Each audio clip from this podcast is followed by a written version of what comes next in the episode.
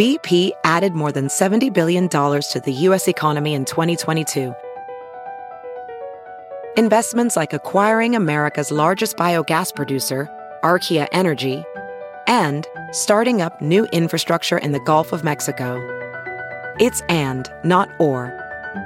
See what doing both means for energy nationwide at bp.com slash investing in America.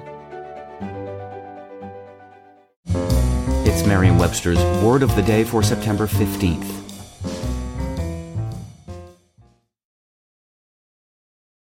Today's word is inoculate, spelled I-N-O-C-U-L-A-T-E.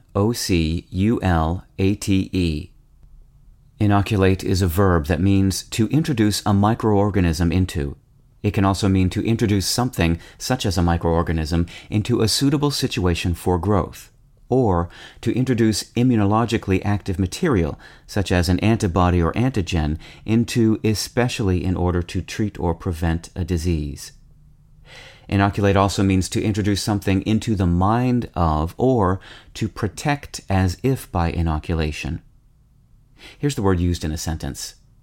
In 1796, the English physician Edward Jenner discovered that inoculating people with cowpox could provide immunity against smallpox. If you think you see a connection between the words inoculate and ocular, meaning of or relating to the eye, you're not mistaken. Both words look back to oculus, the Latin word for eye. But what does the eye have to do with inoculation? Our answer lies in the original use of inoculate in Middle English to insert a bud in a plant for propagation. The Latin oculus was sometimes applied to things that were seen to resemble eyes, and one such thing was the bud of a plant. Inoculate was later applied to other forms of engrafting or implanting, including the introduction of vaccines as a preventative against disease. With your word of the day, I'm Peter Sokolowski.